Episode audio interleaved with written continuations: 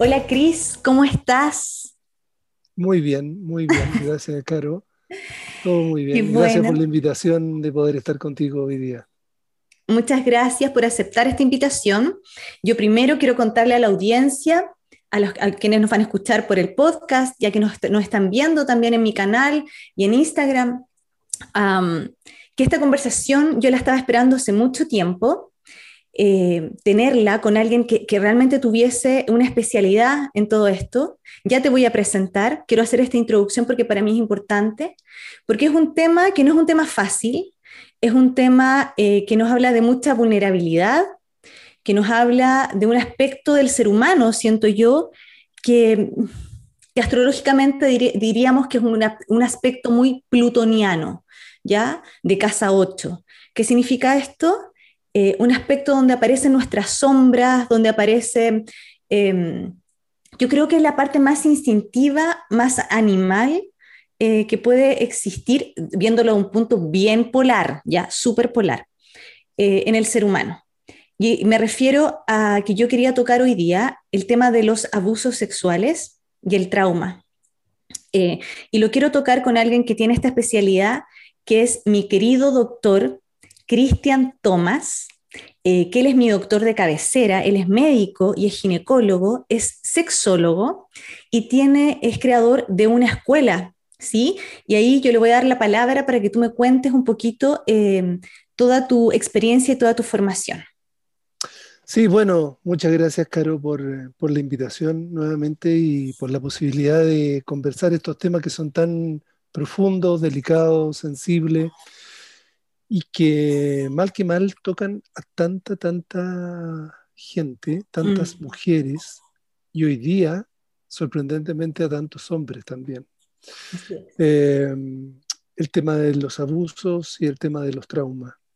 Eh, sí, bueno, yo llevo más de 40 años de profesión de médico y he hecho un largo recorrido por distintas áreas. Fundamentalmente me formé como ginecólogo obstetra Hace un tiempo dejé la obstetricia y me dedico fundamentalmente a la ginecología, pero desde hace unos veintitantos años eh, entré al área de la terapia propiamente tal, me formé como psicoanalista, me he formado en distintas disciplinas, en hipnosis clínica, en psicodrama, he estudiado la teoría junguiana em, y formé una escuela, como tú dices, que es un instituto, el Centro de Estudio de la Sexualidad de Chile, donde impartimos eh, formación, atendemos pacientes, eh, formamos profesionales, eh, trabajamos en, en, educación en escuelas, colegios, en organizaciones, en grupos.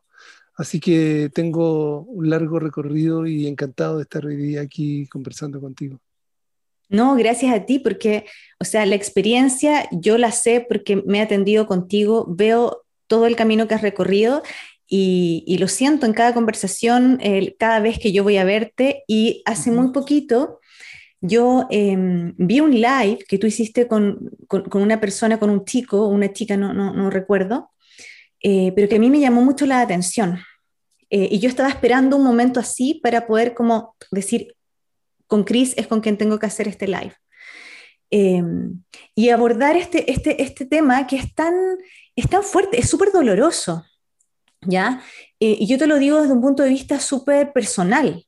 Eh, bueno, yo de alguna forma igual cuento siempre desde mi experiencia. Creo que la experiencia hace que uno sea como, llegue mm, de forma más clara y con el corazón más abierto a los otros. Entonces yo siempre hablo de mi experiencia y yo efectivamente eh, el tema de, la, de los abusos, especialmente desde los abusos desde la sexualidad, los abusos sexuales los tengo bastante, em, un poco digo, sellado en mi piel porque yo fui abusada cuando era chica, cuando era pequeña.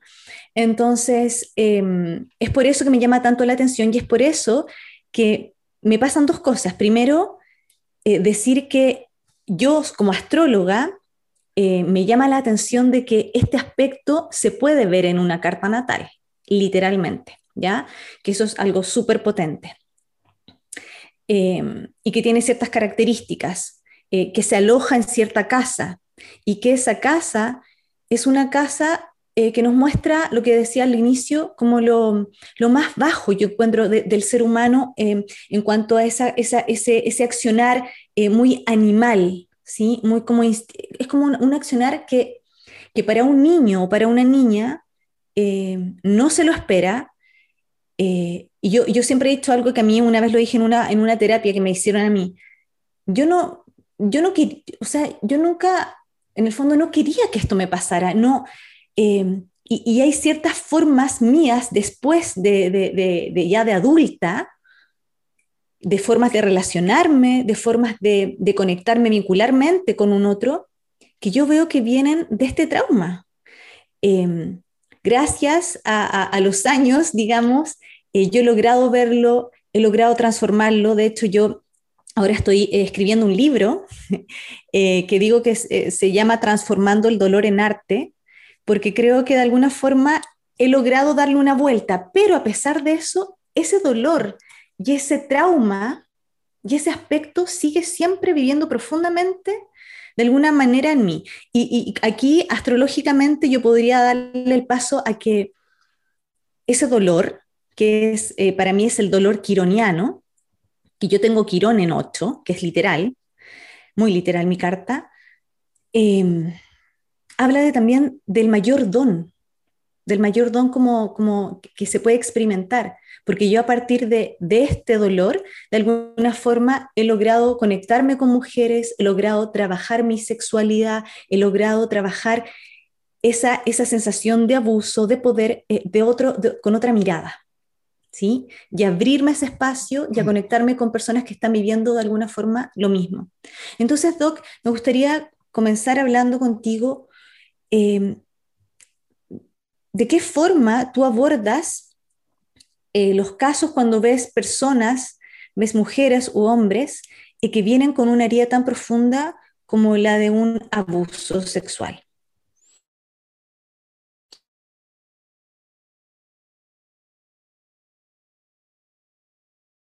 Bueno, lo,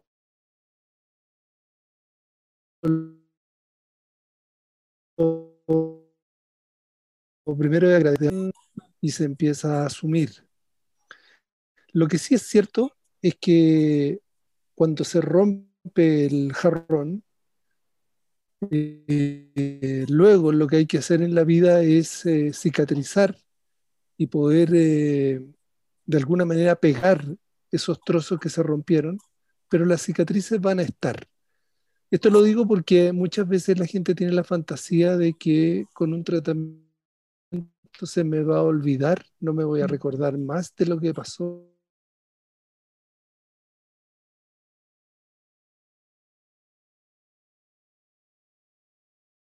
Lo que la herida a partir de esa herida.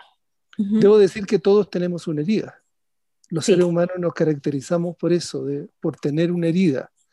Probablemente en parte de eso es la metáfora eh, del paraíso y ah, de Quirón, pero la del paraíso, cuando Adán lleva, que vivían en una completud perfecta, ¿cierto? Con la paraíso, y entonces pagan un precio. Y el precio nuestro de los humanos es tener una herida, un pecado, ¿ya? Lo que pasa que obviamente la iglesia ha tomado el pecado como relacionado con los genitales, el sexo, y eso no es cierto. La verdad es que todos tenemos una herida. En otras palabras, todos tenemos traumas. Todos. Sí. O sea, todos tenemos dolores. Todos tenemos dolores. ¿Te fijas? Pero es fundamental la matriz. Es decir, es fundamental el ambiente maternal con maternal me estoy refiriendo al ambiente de cuidado en el cual crece un niño y una niña. Porque cuando el dolor que un niño o una niña inevitablemente va a tener en la vida, esperemos que no sea un abuso, pero dolores vamos a tener.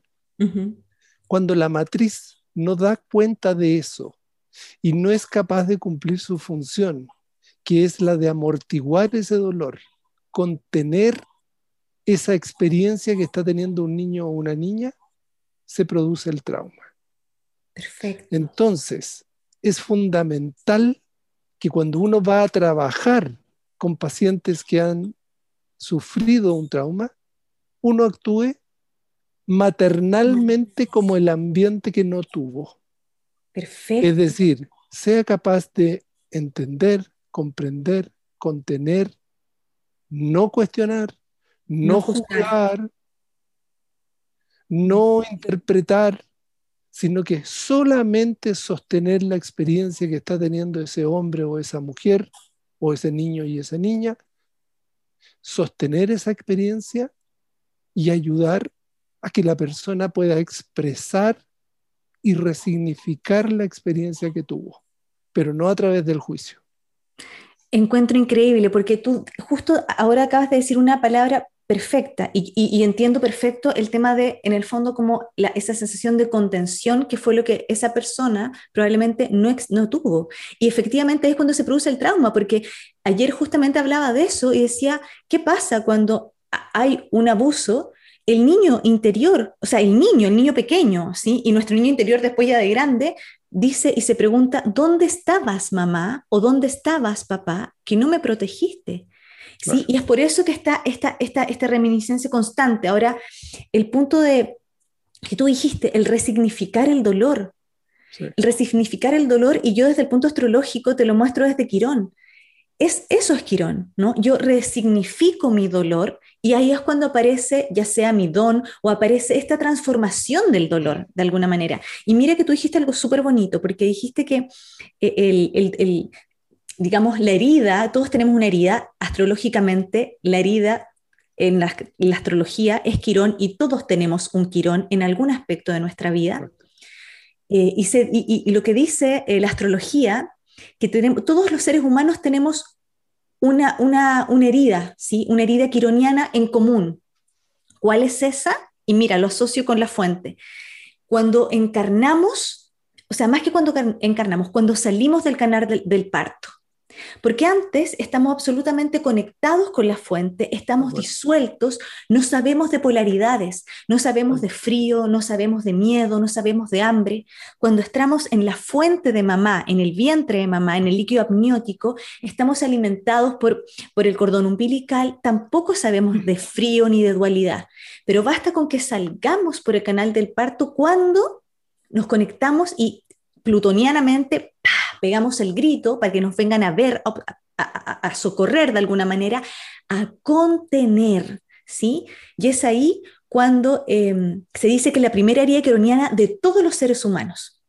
Entonces justamente coincide con esta sensación de que lo que necesita la persona, lo que necesita el bebé recién nacido, es que lo acunen, es que lo contengan, de acuerdo a esta herida quironiana del haber nacido y conectar con la dualidad. Y cuando tú me dices, Caro, efectivamente, el trauma se produce cuando este, este esta herida no fue contenida. Eh, cuando estamos frente a, terapia, lo, que, lo más importante efectivamente es contener sin juzgar, como tú dices, eh, y sin cuestionar, sino que simplemente ver al otro y tomar su dolor de alguna manera, compartiendo y sujetarlo. Lo que hace en el momento de nacer el bebé, lo que hace el obstetra, lo que hace la matrona es sujetar al bebé. el obstetra o la matrona no sacan al bebé, lo sujetan. Y es justamente esa sujeción la que lo va a transformar en sujeto. En la medida que puede ir pasando desde la existencia al ser. Porque lo que ocurre es que cuando el bebé nace y en los primeros días, en los primeros meses, el bebé existe. El bebé late, el bebé respira, el bebé tiene ciertas funciones corporales, pero hay que llevar esa existencia al ser. Tiene que pasar de la existencia al ser. Y cuando eres ser, te transformas en sujeto. Y la función maternal, que no es la función de la mamá, es la función maternal, el ambiente maternal, mamá, papá, familia, abuelo, sociedad. Es ayudarle a un bebé que nace a que se transforme en sujeto, pase de la existencia al ser. Y para que eso ocurra, tiene que ser visto y tiene que ser entendido en su herida. Y tal como tú dices, la herida que todos llevamos en el momento que nos cortan el cordón es que estamos solos en el mundo. Tal cual. Y todo lo, que, todo lo que armamos después, familia, familia empleada, amigos, grupos, instituciones, son ilusiones. Mm. Ilusiones que nos ayudan a sostener la herida de que estamos solos. Y sostener esa herida es fundamental. Porque cuando tú eres capaz de sostener que estás solo, puedes estar con otro y compartirte. Porque si tú no aceptas que estás solo, siempre vas a estar usando al otro para poder amortiguar tu herida el dolor de la soledad. Totalmente. Y es perfecto, Doc, porque tú lo ves con, tú no eres astrólogo, digamos, pero es como si me estuviese hablando astrología, porque efectivamente, ¿cuál es el dolor quironiano? El sentirse abandonado, rechazado o, digamos, distinto, porque siento que no y, claro, el común es soledad, eso es. Exactamente. Eh, recordémosle a los auditores quién era Quirón, para que probablemente mucha gente lo ubica, pero otros no. Quirón tiene una historia que es de alguna manera terrible y, maravillosa, porque es hijo de Cronos y es hijo de Filines, ¿cierto? Y eh, hay todo un juego ahí muy interesante de cómo Cronos cuando llega a la Tierra, ¿cierto? Va a buscar a Zeus y se encuentra con esta... Con esta con esta ninfa, claro, eh, y que era una oceanide, en verdad, ¿ya? Y entonces hay como todo un juego de coqueteo y finalmente ella se transforma en yegua y él se transforma en caballo, caballo. en un potro salvaje, y entonces la monta y queda entonces preñada, queda gestando a esta criatura. Y cuando nace esta criatura después de un parto muy doloroso, la madre eh, se da cuenta entonces que efectivamente es mitad humano, tiene el torso, los brazos, el rostro, la cabeza humana, pero del torso hacia abajo, la parte posterior es un caballo. Centauro. Claro. Es un centauro. Exacto.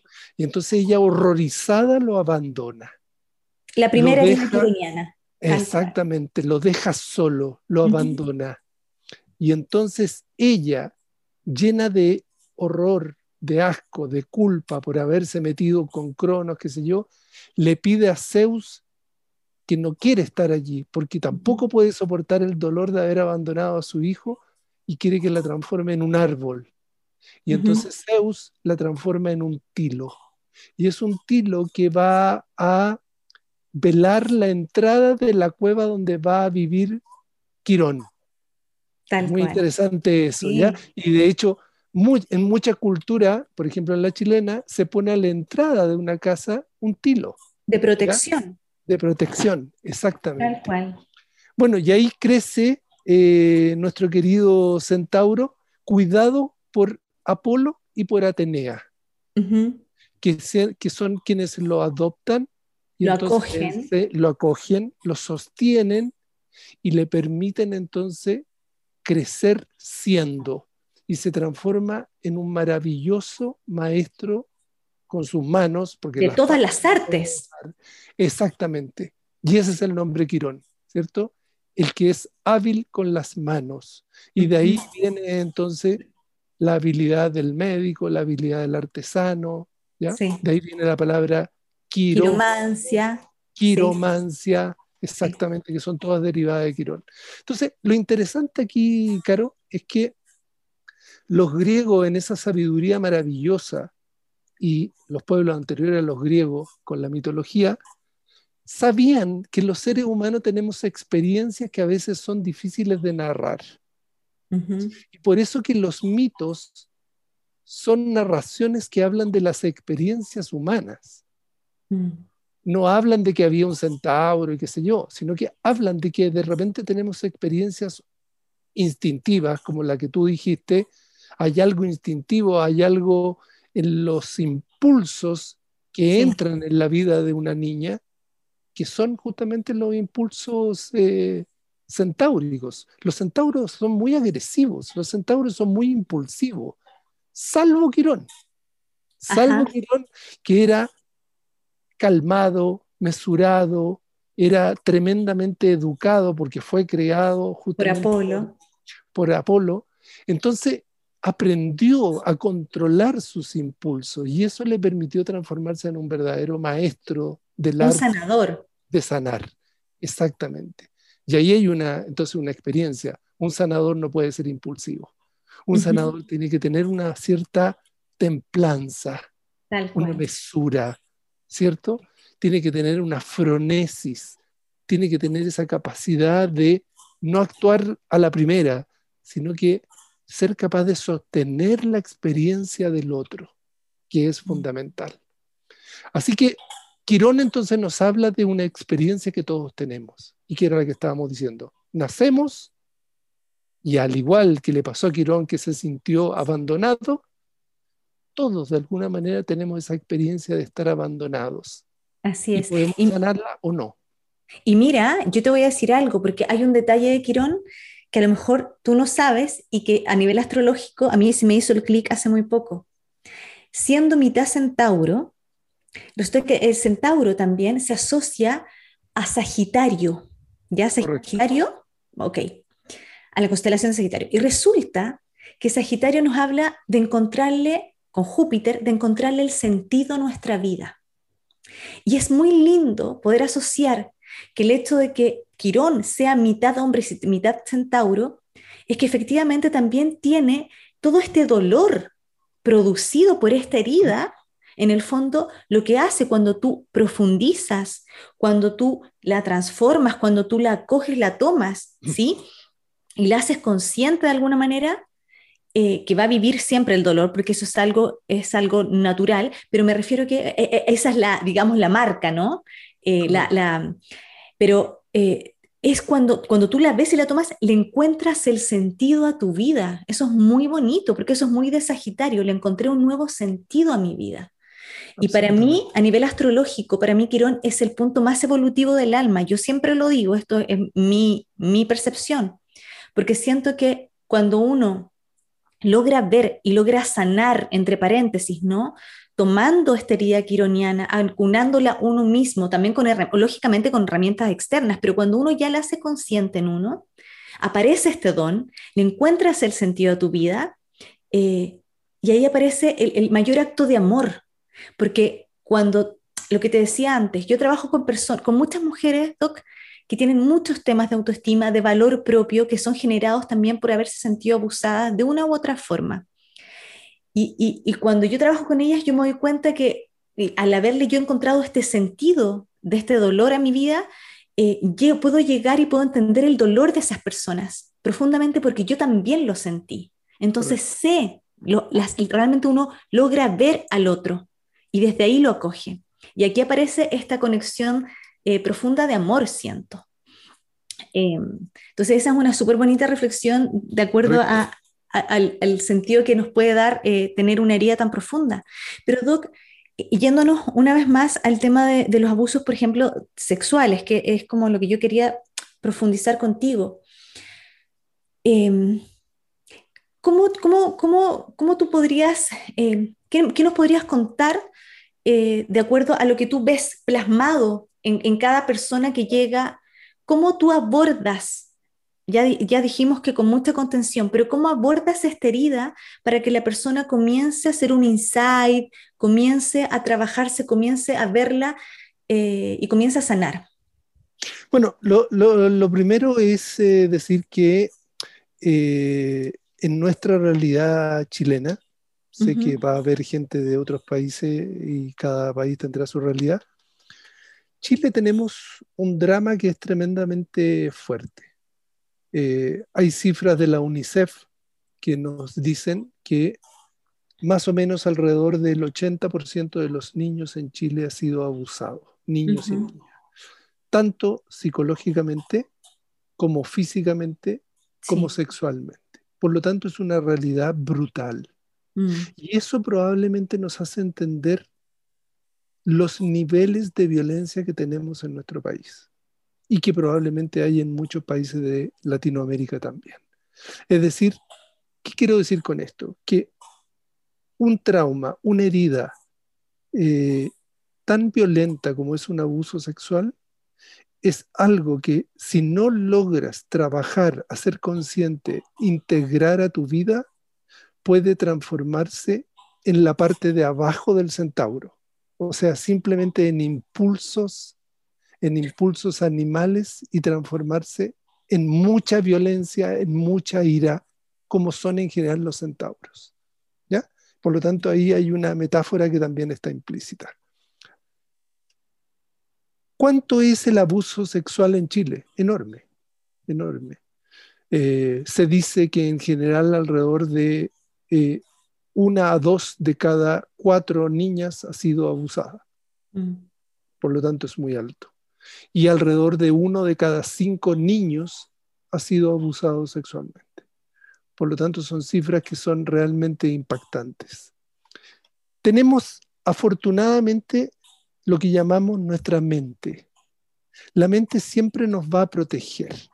Las mm. experiencias que se sufren a muy temprana edad, la mente hace todo lo posible por sacarlas y no integrarlas porque si no harían pedazo la experiencia mental.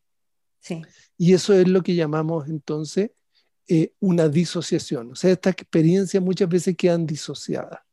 Pero en la medida que esa niña va creciendo, la mente también se va desarrollando y va teniendo más recursos, llega un momento en que esto empieza a hacer ciertos cortacircuitos que de una u otra manera le hacen ver a la persona que hay algo que no está integrado a la totalidad. Por ejemplo, infecciones urinarias repetidas. Por ejemplo, cistitis repetidas. Por ejemplo, cierto dolor para tener sexo cuando ya se entra en la etapa eh, sexual. Por ejemplo, cierta dificultad en conectarse con la pareja. Por ejemplo, cierta dificultad en conectarse con el placer propio, el disfrute, el orgasmo, el deseo. Es decir, hay un sinnúmero de síntomas que te pueden estar hablando y advirtiéndole a la persona, todo está bien, pero hay algo que ocurrió en tu historia que no ha podido ser integrado todavía. En otras mujeres, esto aparece de pronto a una cierta edad en los sueños. En los sueños empiezan a aparecer escenas, empiezan a aparecer como momentos, a veces muy literales, muy concretos, ¿ya? Tanto así que a veces llegan pacientes y me dicen, Cristian, tuve la experiencia que no sé si fue sueño o verdad lo que me pasaba en ese momento. Y estoy tan confundida porque vi a tal persona que se me acercaba, me tocaba, pero no sé si lo estaba soñando o no. Mm. En ese momento la mente le dice, ok, estamos listas para empezar a abordar esto, porque esto es algo que tienes que integrarlo a tu totalidad, porque si no se enquista, se, tu, se tumoriza, se transforma en un tumor. Tal cual. Cris, te puedo decir algo porque viéndolo de mi experiencia, a mí me pasó que yo vine a darme cuenta de esto hace recién unos 12 años atrás. Y yo ahora entiendo que yo en ese momento estaba lista para recibir esta información y para que mi cuerpo y mi mente pudiesen como abrirse a este espacio. Y yo quiero eh, dar un, lo que a mí me sucedió, que también yo muchas veces a mis pacientes se los, se los planteo. Eh, a mí me pasaba que yo veía fotos, yo soy muy sensorial, ¿ya? Soy muy, muy de, piel. Yo veía fotos de, este personaje, ¿sí? Que fue la persona que me abusó, y a mí siempre, de chiquita, me causaba cierto rechazo. E, e, era alguien de, la familia, entonces yo decía, eh, cada vez que se acercaba, cada vez que yo tenía esta sensación como de... Ah, ah, como una sensación de asco, era como que no, no me gustaba, no confiaba, me alejaba. Correcto. Eh, entonces también es súper importante poner atención y como tanto como padres y tanto uno ya como adulto eh, a, estas, a estos pequeños como detalles, estas como banderitas que se encienden, porque yo decía, ¿por qué me pasa esto? ¿Sí? Eh, ¿Por qué me pasa esto con, esta, con este personaje que tampoco lo veía, tan, lo veía tan seguido, pero cuando aparecía era como, se me revolvía el estómago. y efectivamente, ya de adulta, yo recién vine a darme cuenta eh, de lo que había sucedido, eh, porque lo hice mucho más consciente y siento que mi cuerpo y mi mente estaban listas para poder comenzar este proceso. Por supuesto, porque esto es una cantidad de energía que va a entrar a tu psiquismo que requiere que haya una capacidad de metabolizar el impacto de lo que significa esa cantidad de energía entrando en tu psique. Claro. Cuando eres niña no tienes esa capacidad. Y entonces lo que ocurre es que si el abuso es crónico, no es una vez, no es dos veces, sino que es crónico, mantenido.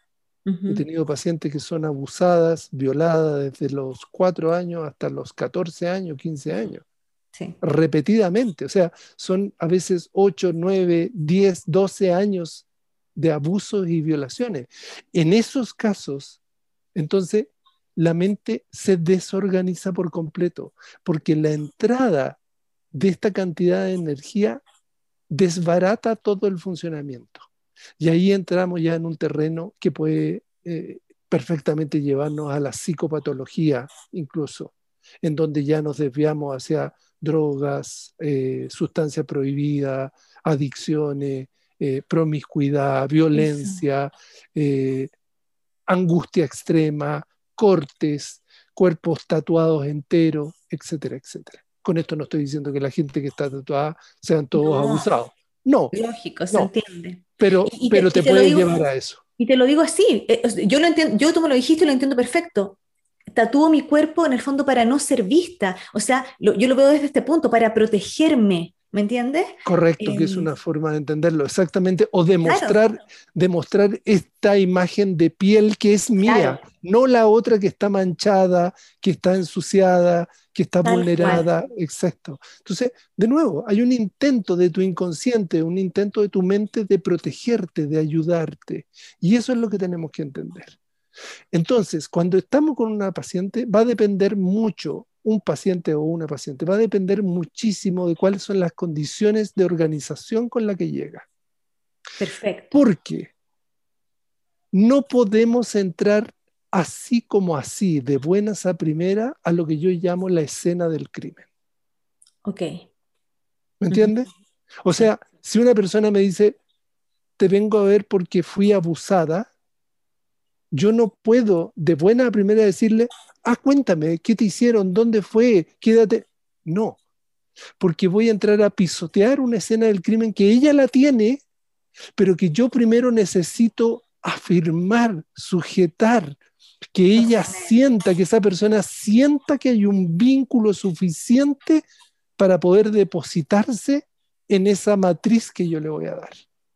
Porque si no, yo voy a entrar de nuevo, usando la metáfora del centauro, como un centauro impulsivamente a tratar de saber, a veces con muy buena intención, pero que va a dejar huellas mías en esa escena.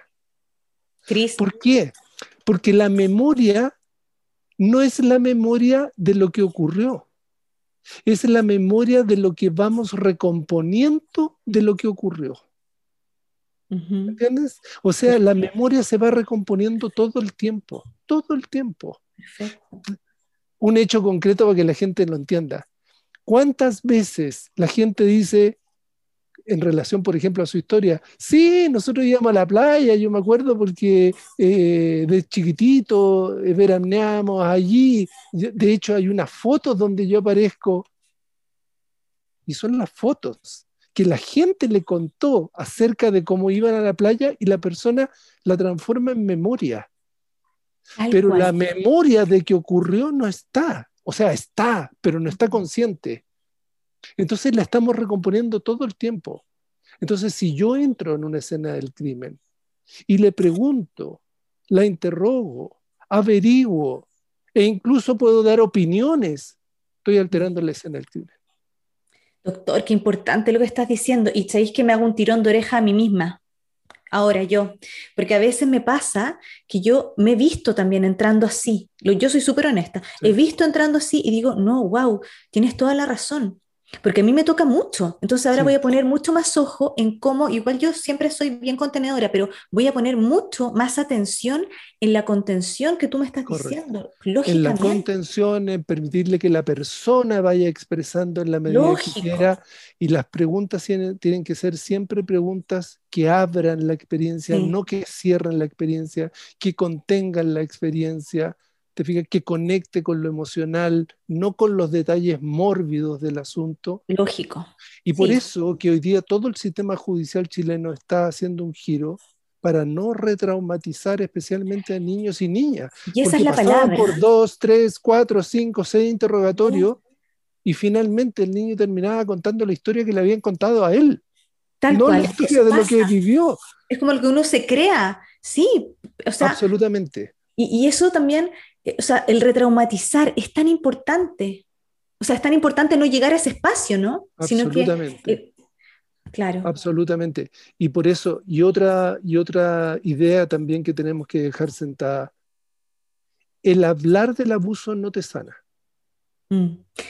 Mira lo que dijiste, No porque a mí, a mí me, pa- me pasa eso, que yo, eh, yo me cuestioné en algún momento el hecho de no hablarlo tanto y tanto. Y, y yo tengo una terapeuta, que es mi terapeuta estrella, una, la amo a ella, ella se bioenergética, eh, y ella me decía que yo siempre me relaciono con mujeres que han sido abusadas. Me dice, yo también fui abusada. Me decía, pero Caro, ¿sabes qué? Yo lo toqué un par de veces y nunca más lo hablé, la verdad. Y fue, y, y- y ella me decía, y eso siento que de alguna manera ya no está tan impregnado en mí, ¿me entiendes? Lo he resignificado también. Entonces, claro, eh, yo ahora lo cuento aquí, pero en general yo no ando contando esto así como... eh, Sí, y- no, y está bien que mucho. digas, eh, a Claro. mí me pasó esto, pero hay gente que entra en los detalles y, Claro, claro, claro. e incluso hoy día hay una como una especie de imposición hacia las mujeres a A que develarlo, tengan que... tal hablarlo, cual, tal enfrentar cual. a los abusadores, por ejemplo. Y eso es tremendamente delicado. Súper delicado, doloroso, sí. Si la persona quiere, en algún momento lo va a querer hacer, pero no Mm. puede partir de parte del sanador, del, del, de- del quirón, digamos, que le active una herida y una sanación que la persona no quiere hacer. ¿Por qué alguien va a tener que ir a enfrentar al padre? ¿Por qué va a tener que ir a enfrentar al abuelo? Porque sí. No, eso va a emerger cuando la persona quiera que emerja. Tengo muchísimos hombres y mujeres que han entendido su abuso, han hablado al interior de la terapia del abuso y jamás han ido a enfrentar al abusador. Nunca. Bueno, Y de hecho han tenido una mejor relación después.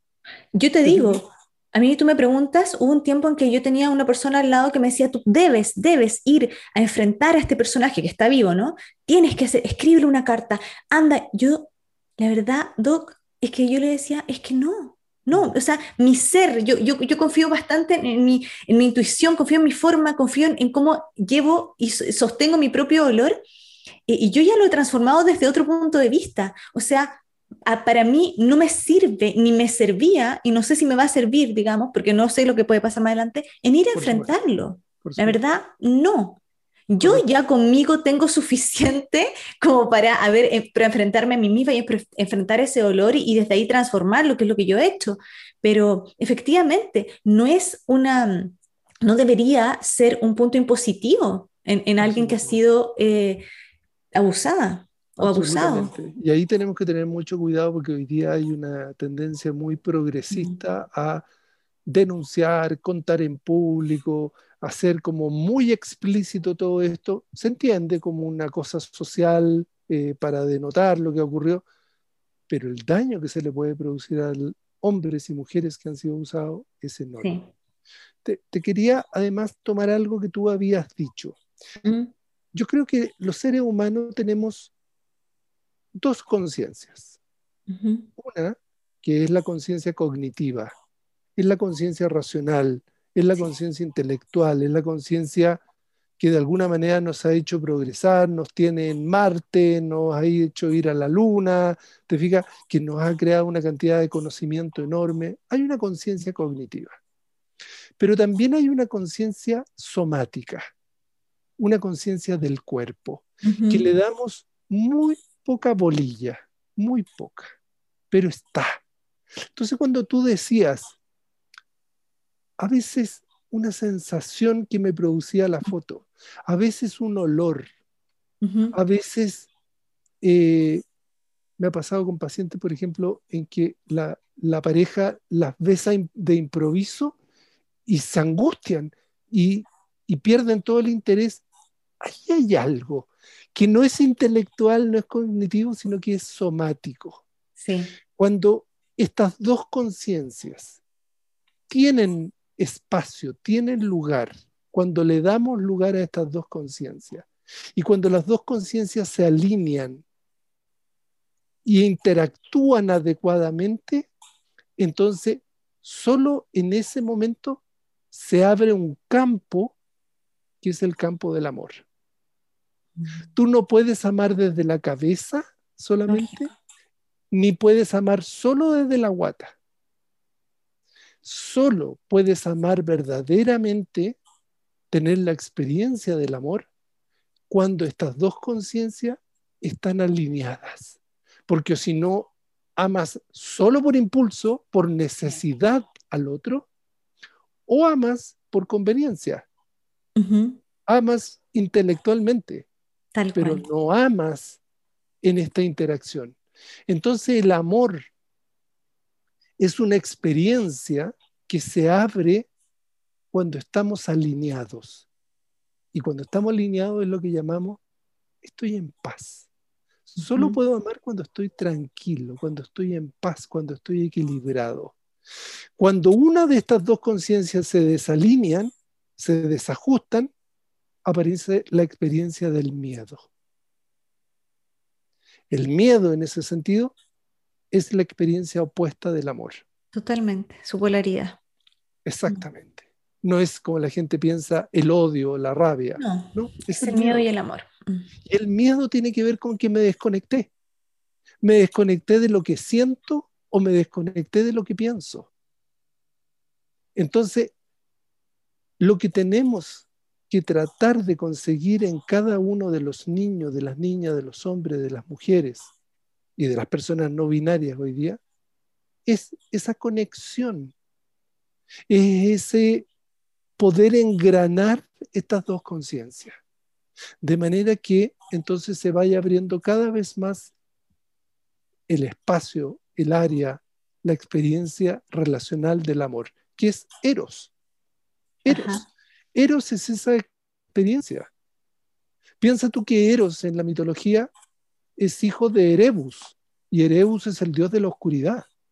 Perfecto. Y nace de la relación incestuosa entre Erebo y Nix, que es la madre, que es la noche. Es decir, solamente puede aparecer la experiencia amorosa cuando surge y se desprende de la experiencia de la oscuridad. Ahí entramos en la experiencia del amor. Totalmente, que es como, es astrológicamente, es como abrazar esa oscuridad, abrazar esta casa 8, abrazar esta, esta, vulnerabilidad también y este dolor. Tal cual, mm. exactamente. Y por eso que la experiencia de vulnerabilidad tiene que ver con que se desajustaron estos dos, estas dos conciencias. Y entonces empieza a sentirse el miedo, que es probablemente el gran aliado de la vulnerabilidad, porque mm. se pierde el sostén, se pierde el sostén que es la experiencia erótica con el otro.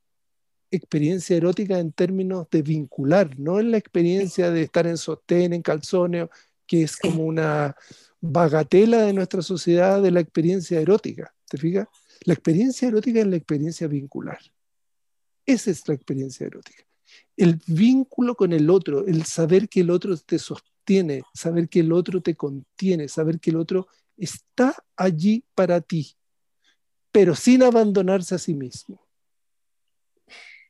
Que eso es, yo creo que es, un problema, no es un problema, pero aquí esto está relacionado mucho, Cris, con el tema de la valoración y del reconocimiento. Exactamente. Porque mientras yo no abrace esa parte, ¿no? Eh, todo este dolor, mientras yo no lo vea y no lo, no lo tome incluso como un valor de alguna forma y no me sienta reconocida eh, en eso, en, aquello mismo, no voy a poder compartirme con un otro eh, completamente. Y siempre voy a estar buscando en el otro que me dé aquello que me, entre paréntesis me va a hacer feliz o me va a hacer completa o que me está faltando, exactamente, lo que necesito. Y ahí estamos en la experiencia del querer. El querer siempre tiene condicionalidad. Yo te quiero si tú me eres fiel. Claro. El amor es la experiencia de estar con el otro.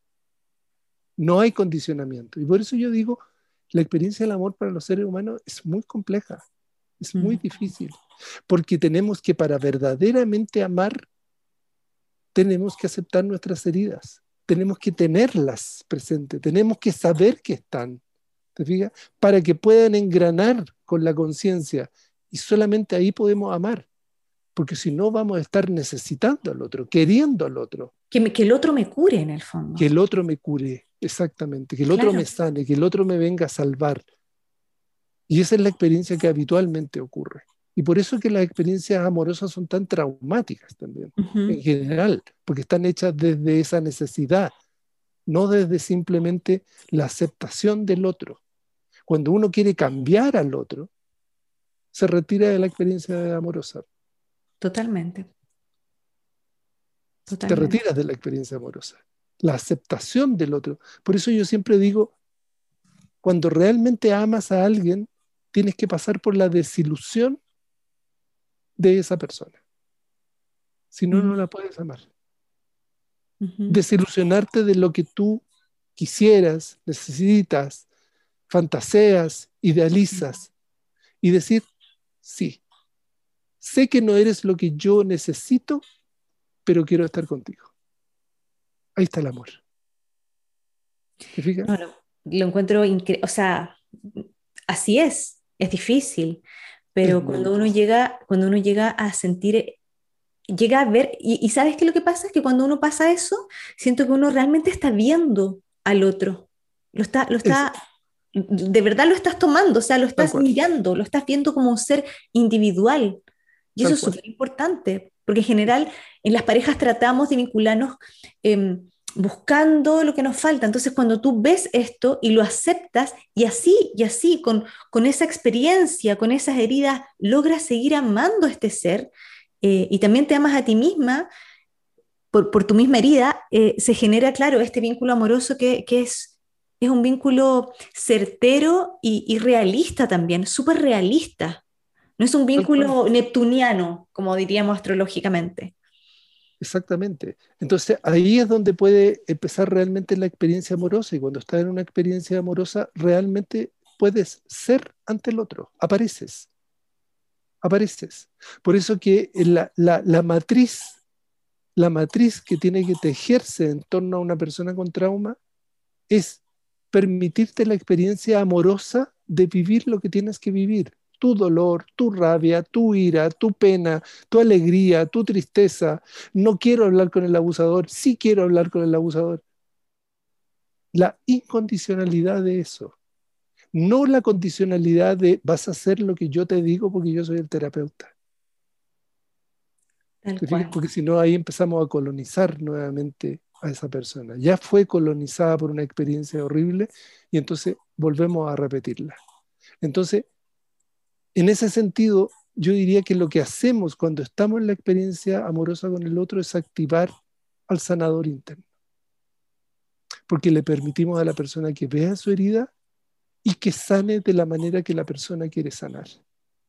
Sí, sí, totalmente. Sin condiciones. Totalmente. Esto es tan importante, Cris.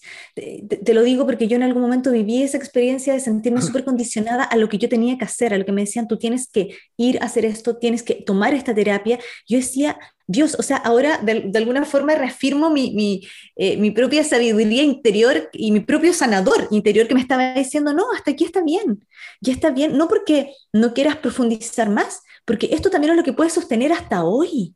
Correcto. Y con esto, y con esto ya, ya dimos un gran paso en el fondo.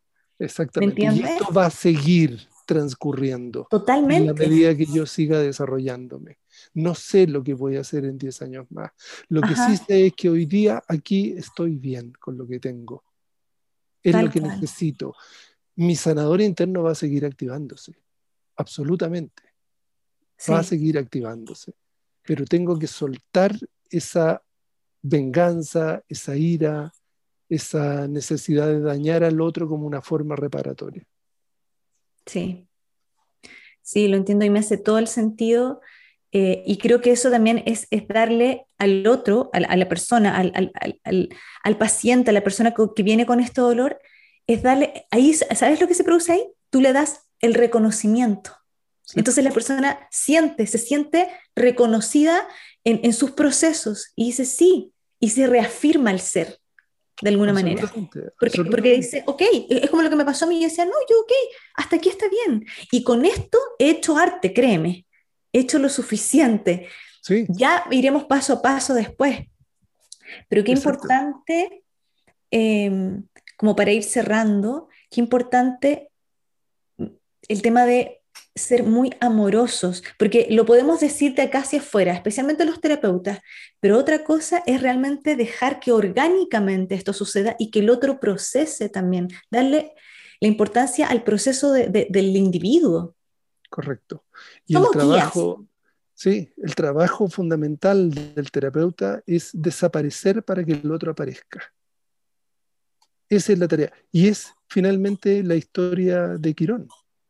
Quirón le entrega su inmortalidad. Así es. A Prometeo. Prometeo. Para sanar a Prometeo, ¿cierto? O sea, muere él para que aparezca Prometeo. Qué lindo, Doc. ¿Te fijas? O sea, yo me lo. Claro. Esa es la tarea, esa es la tarea. Por eso te decía que el gran error que cometemos a veces los terapeutas es colonizar a las personas que traten de hacer lo que nosotros creemos que tienen que hacer. Sí, sí, por eso Quirón nos enseña y nos dice, mira, yo soy inmortal, podría estar todo el tiempo presente, porque soy inmortal, aparezco todo el tiempo. Sin embargo, le entrego ese don a Prometeo que está sufriendo el dolor eterno. Y muero para que él aparezca. Es que y, en premio, y en premio los dioses entonces lo colocan en la, constelación. Exactamente, en la constelación de Centauro. Lo encuentro, es que, ¿sabes qué? De verdad te lo digo, yo creo que esto deberían escucharlo todos los que somos terapeutas, porque muchas veces pecamos un poquito y, y estamos en aprendizaje, ¿no? De querer, este afán de querer sanar, ¿sí? Este afán de querer como de verdad porque, porque, uno lo hace también con mucho corazón y mucho amor. Uno dice, yo quiero que tú sanes, quiero que lo veas, pero también eh, darle al otro la capacidad que pueda hacer su proceso y que saber que el cuerpo somático y el cuerpo eh, mental y el inconsciente y el consciente son muy sabios. O sea, nosotros somos unos seres humanos absolutamente em, sabios en ese sentido. O sea, valorar ese, espacio que tenemos nosotros mucho, y, y, mucho más cuando existe ese dolor. Encuentro maravilloso este mensaje que, nos estamos dando. Y mira, tú dijiste algo bien bonito, que yo también lo asocio mucho em, a la Biblia. ¿Sabes tú que Quirón, sabes cómo se ve a nivel arquetípico también? Eh, se ve en Jesús. Cuando él em, lo crucifican y de alguna forma él dice que él da su vida como Quirón, eh, eh, Quirón mitológico, para eh, salvar a los otros. ¿sí? Y llega un momento, sí, hay un momento en que se ve la humanidad de él y cuando sufre, una vez más siente en carne viva el dolor, pero luego pasa rápidamente y da su vida. Eso es muy pisciano, es muy, eh, como estamos hoy. Hoy día que estamos grabando esto, estamos con un sol conjunción Neptuno, repicianos, repicianos bajando mucha información, así que yo te lo agradezco un montón. Doc, te quiero simplemente agradecer eh, este espacio que me diste eh, por esta conversación. Espero que hayan muchas más. Em, y tu mirada, tu mirada desde, desde, la medicina, desde la terapia, desde la, eh, la, sexualidad, desde tu experiencia, porque tú tienes mucha experiencia. Piensa que Doc me conoce desde mis 18 años y yo ahora tengo 43, entonces imagínate eso. Em, mucho tiempo. Así que yo te agradezco un montón. Bueno, muchas gracias por la invitación, gracias por este espacio de poder eh, eh, dialogar. Yo en eso eh, estoy absolutamente convencido que el, conocimiento surge en el diálogo. Las personas no tienen conocimiento. El conocimiento se va construyendo en la medida que nos encontramos con otro y el otro está un poco ciego y un poco evidente entonces me puede enseñar y yo le puedo enseñar. ¿Qué es lo que se produjo hoy? Exactamente, así que te agradezco mucho todo lo que también he aprendido y lo que he podido integrar en esta conversación contigo. Ay, gracias, doctor. Yo, tú sabes, te quiero mucho. Em, una vez más te agradezco este espacio. Espero que sean muchos más. Gracias por tus palabras. Y bueno, decir que tú, para que la gente sepa, mi, comunidad sepa, em, tú haces cursos, ¿sí? Yo quiero tomar, a todo esto, yo quiero tomar un curso contigo, quiero tomar un curso de sexualidad. no sé si ustedes hacen tantra o no. Nosotros tenemos eh, estudiantes que se han formado con nosotros, profesionales, y que hacen tantra después de eh, pasar por nuestra escuela. Perfecto. Eh, pero estamos en, tenemos nuestra página